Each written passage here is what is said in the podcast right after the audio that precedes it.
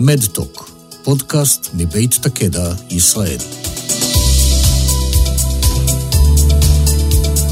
שלום. אהלן. כאן אילנה אלון בפרק נוסף של מדטוק, פודקאסט מבית תקדע ישראל, והיום אנחנו ננסה לעשות איזשהו סדר בנושא ככה מאוד מאוד מדובר, מזון אולטרה מעובד. שהוא בעצם הוא חלק מהחיים שלנו, הוא נמצא בכל מקום, אנחנו צורכים אותו בדרך לב ואפילו בבית. קודם כל, אה, אני אשמח אם אה, נציג את האורחת שלנו היום, לי. היי. היי, אז קודם כל כיף להיות פה. אה, קוראים לי ליהי גודני, אני דיאטנית קלינית וחוקרת תזונה ומייקרוביום. ביחידה לחולים במחלות מעי דלקתיות וביחידה לתזונה בבית החולים בלינסון, במרכז הרפואי רבין.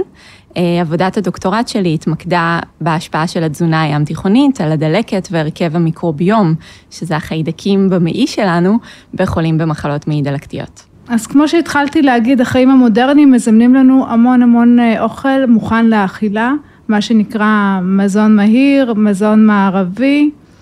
איך את רואה את הקשר בין התזונה הזאת, התזונה המערבית, למחלות מעי דלקתיות? מחלות מעי דלקתיות שכיחות יותר בעולם המערבי. במדינות שיש להן אורח חיים מערבי, תזונה מערבית, יותר סטרס, אה, וכולי, אבל אנחנו רואים שבשנים האחרונות העלייה הדרמטית היא לא במדינות מערביות, היא דווקא במדינות מתפתחות שמסגלות לעצמן אורח חיים מערבי. וזה באמת מדגיש את הפן הסביבתי ולא רק את הפן הגנטי באתיולוגיה של המחלות האלו, של מחלות מעי דלקתיות. את מתכוונת, הפן הסביבתי, את מתכוונת אה, לחיים שהם בסטרס, לזיהום אוויר, לכל מיני אה, מים שהם לא לגמרי נקיים, לזו הכוונה? אני מדברת בעיקר באמת על אורח החיים שלנו, כן על סטרס, כן על חשיפה לאנטיביוטיקה לדוגמה, mm-hmm. או ניתוחים קיסריים וכולי, ובעיקר לתזונה, לתזונה שאנחנו אוכלים. אז בעצם קצת אם אנחנו נגדיר תזונה מערבית, תזונה הים תיכונית אנחנו מבינים מה היא הרבה פירות, ירקות, דגים, ביצים, מה, מה זה תזונה מערבית? תזונה מערבית היא תזונה שדלה בירקות ופירות, היא עשירה בסוכר, בשומן, במקורות מן החי, בחלבון מן החי, אבל אנחנו בשנים האחרונות פחות מסתכלים רק על הרכב התזונה, אלא בעיקר על אופן וצורת העיבוד של המזון. התזונה המערבית, לצערנו, היא עשירה מאוד במזון שנקרא מזון אולטרה מעובד. אוקיי, okay, אז זהו הנושא שלנו היום, מזון אולטרה מעובד. איך את בעצם, בעצם כל מזון שמגיע בשקית ועשו עליו איזושהי מניפולציה נחשב למזון אולטרה מעובד, או שיש כל מיני הגדרות נוספות? לא בהכרח. יש בעצם, אה, ב-2016 אה, יצאו הגדרות מסודרות לעיבוד המזון, לדרגות עיבוד המזון. ההגדרות האלה נקראות אה, הגדרות, קטגוריות לפי נובה. אמ, ובעצם הן מחולקות לארבע קטגוריות. הקטגוריה הראשונה היא מזון גולמי או לא מעובד.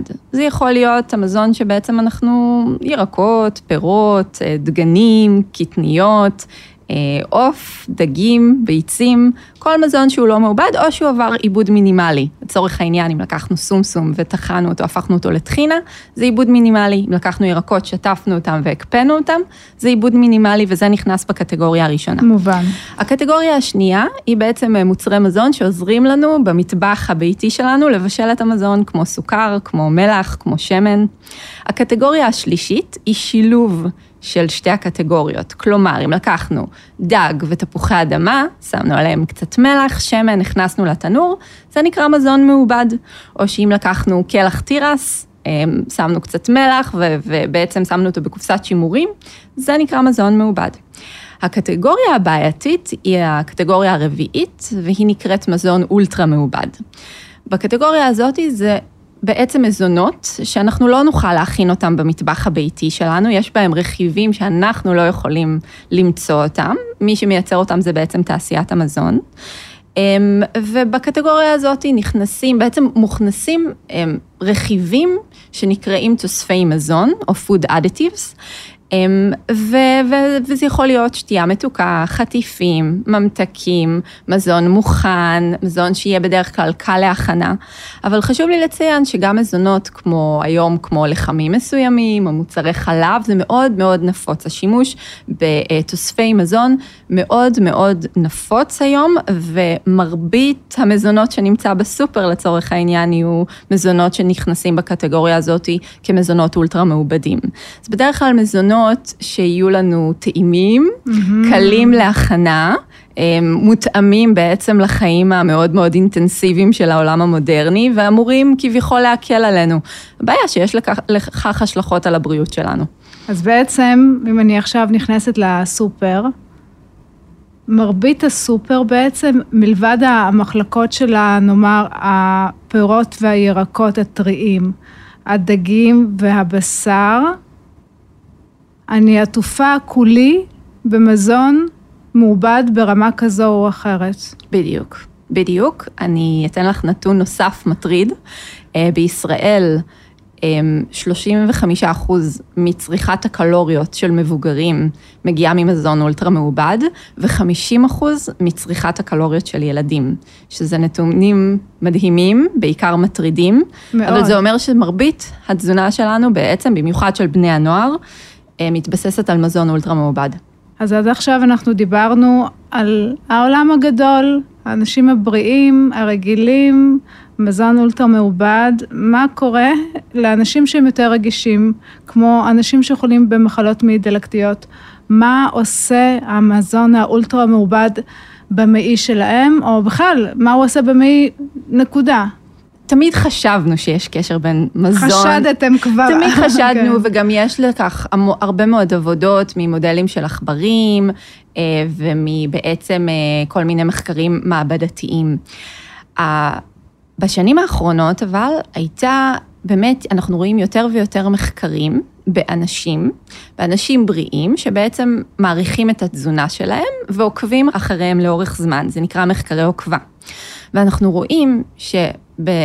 אנשים בריאים שצריכת המזון האולטרה מעובד שלהם הייתה גבוהה, הסיכוי שלהם לפתח מחלת מעי דלקתית היה מוגבר.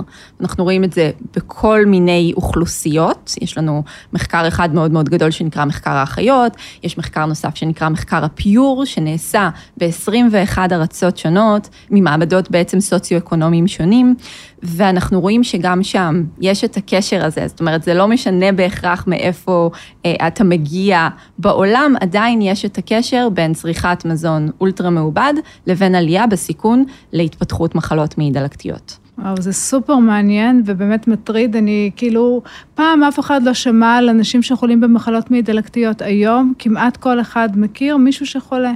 אז זה בדיוק, זה ממש מתחבר לי לתמה הזאת. נכון, יש עלייה בשכיחות, אנחנו רואים, אה, אנחנו רואים יחסית התייצבות בישראל, ואנחנו רואים עלייה יותר בילדים, שזה גם מטריד וזה גם איזושהי אוכלוסייה שאנחנו צריכים אה, לשים לב גם לחשיפה הסביבתית שלה. לגמרי. מבחינת המעי, מה שזה עושה, אמ, זה בעצם לכל אחד ואחד מאיתנו יש במעי שכבת ריר. שמגנה ועוזרת למעי להפריד בין בעצם הסביבה, כי אנחנו יודעים שבעצם מערכת העיכול שלנו היא צינור שמגיע מהפה עד פי הטבעת, אבל זה בסופו של דבר זה צינור שחשוף לסביבה. והגוף צריך להתגונן ולשמור על עצמו מפני הם, אמ, כל מיני אה, אה, מיקרואורגניזמים שיכולים אה, להיכנס ובצורה מסוימת גם לפגוע בנו, אז הגוף יודע לחצוץ, לעשות איזשהו חיץ בין ה... הגוף לבין הסביבה, ויש שכבת ריר שנקראת מוקוזה, שמגינה, מגינה על המעי. זו אותה מוקוזה שיש גם בפה, באף, זה דומה? נכון, בהרבה mm-hmm. מאוד אה, אה, אה, בעצם מערכות שיש להן איזושהי אינטראקציה עם הסביבה, אז יש את השכבה הזאת שיכולה להגן, וזו שכבה רירית.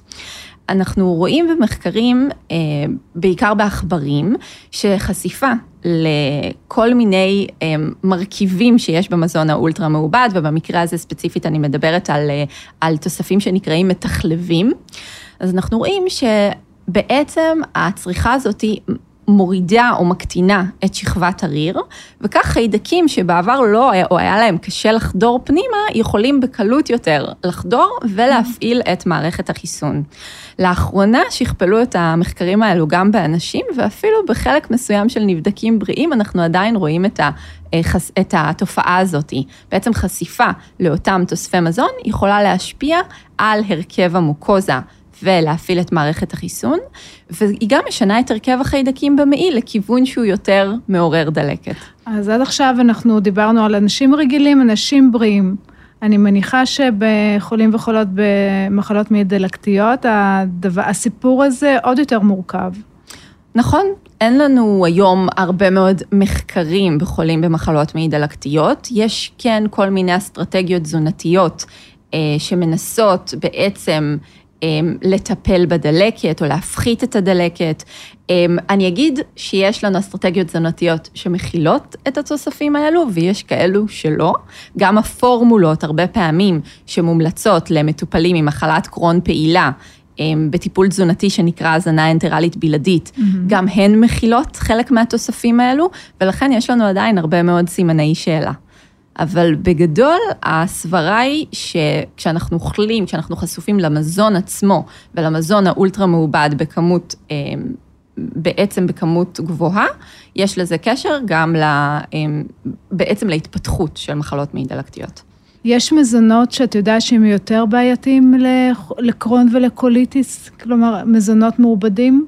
המחקרים שבדקו את האוכלוסייה הבריאה שלאורך זמן פיתחה מחלות מעי דלקתיות, פיתחו מחלות מעי דלקתיות, אז ראו שזה מאוד מאוד מגוון, זה קשור לשתייה מתוקה, למזון מהיר ומוכן, לרטבים. זהו, ל... רטבים שלכאורה את אוכלת סלט ואת אה, אומרת, וואלה, אני ממש אכלתי יום בריא ואת שמה את הרוטב והמוכן ו...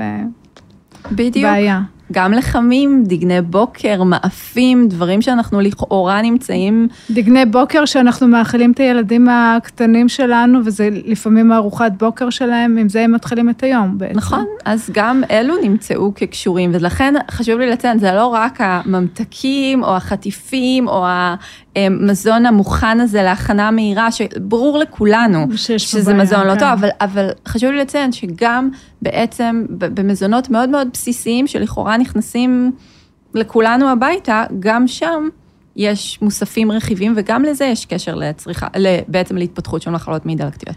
אה, מעניין אותי אה, אם יש איזה שהם מחקרים יותר ממוקדים על אה, חולים וחולות בקרון וקוליטיס, הנוגעים לרמיסיה או התלקחות בעקבות תזונה שמבוססת על מזון אולטרה מעובד. יש מחקר אחד ב...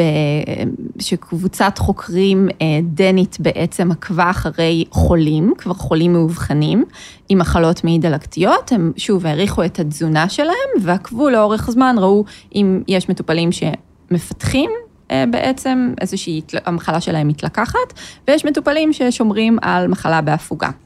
והם בעצם אה, קיבצו קבוצות מזון לפי הערכה התזונתית שהם עשו, והם כן ראו שדפוס אה, מזון מעובד, צריכה גבוהה בעצם גם של בשר מעובד, אבל גם של מזון אולטרה מעובד, הייתה קשורה ביותר אה, התקפים, ביותר mm-hmm. התלקחויות, גם במטופלים עם מחלת קרון וגם במטופלים עם קוליטיס כיבית.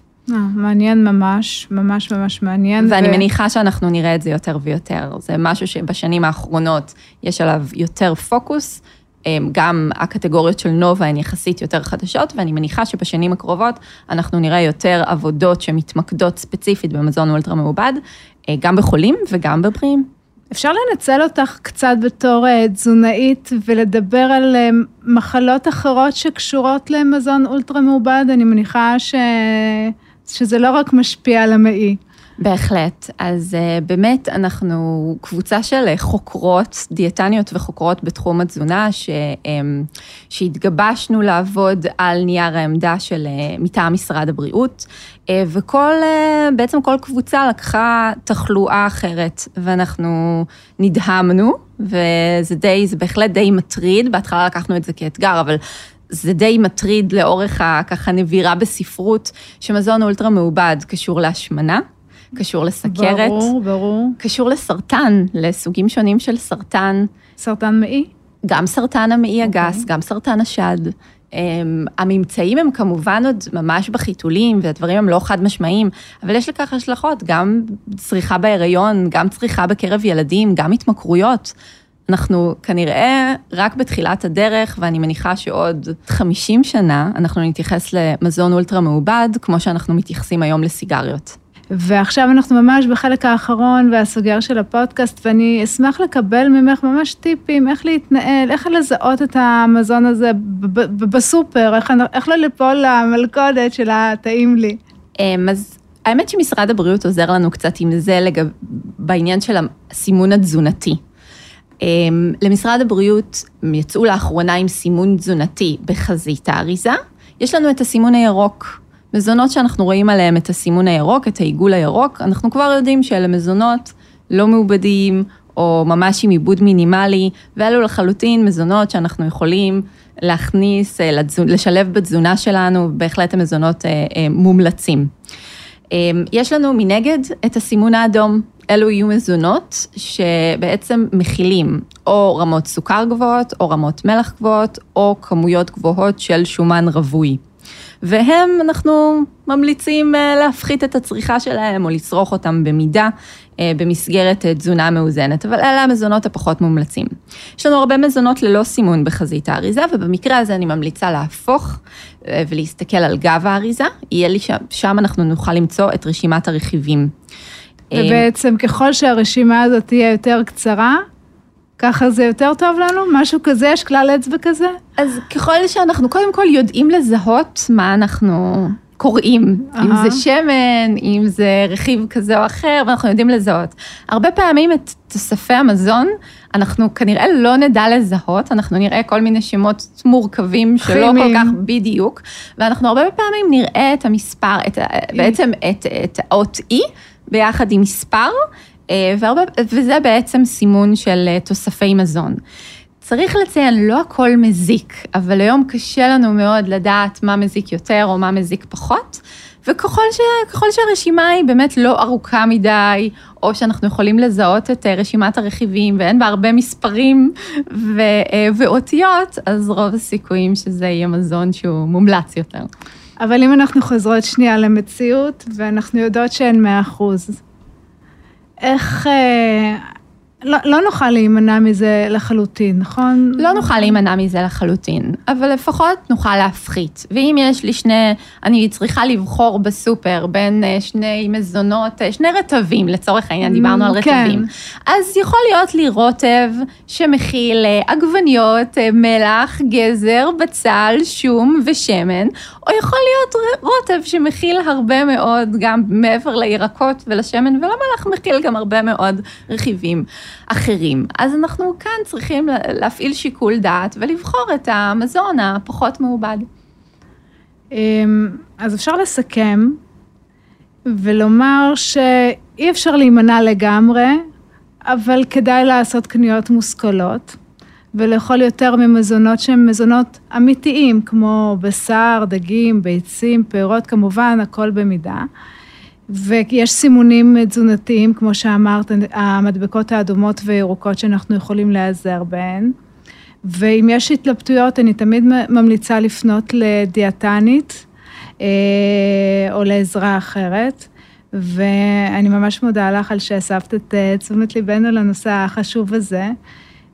והפודקאסט הזה הוא חלק מסדרה עוסקת בתזונה במחלות מעי דלקתיות, ואתם תוכלו למצוא מידע נוסף אה, וגם פודקאסטים נוספים במטוק, אה, שכמובן נמצא בספוטיפיי ואפל מיוזיק, וגם יש לנו המון המון מידע באתר IBD 360. ובינתיים נאחל לכולנו להיות קשובים לעצמנו, לבחור במה שעושה לנו טוב, הרבה בריאות לכולם. עד כאן במהדורה הזו של מדטוק, פודקאסט מבית הקדע ישראל, ותודה רבה לך לי. תודה רבה. מדטוק, פודקאסט מבית תקדע, ישראל.